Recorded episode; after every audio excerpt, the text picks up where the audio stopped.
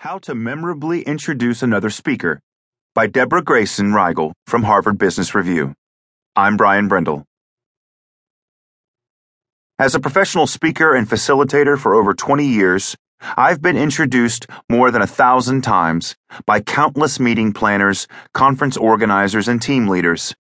Nevertheless, most of the introductions have fallen into one of the four categories. one. Flattery. Deborah needs no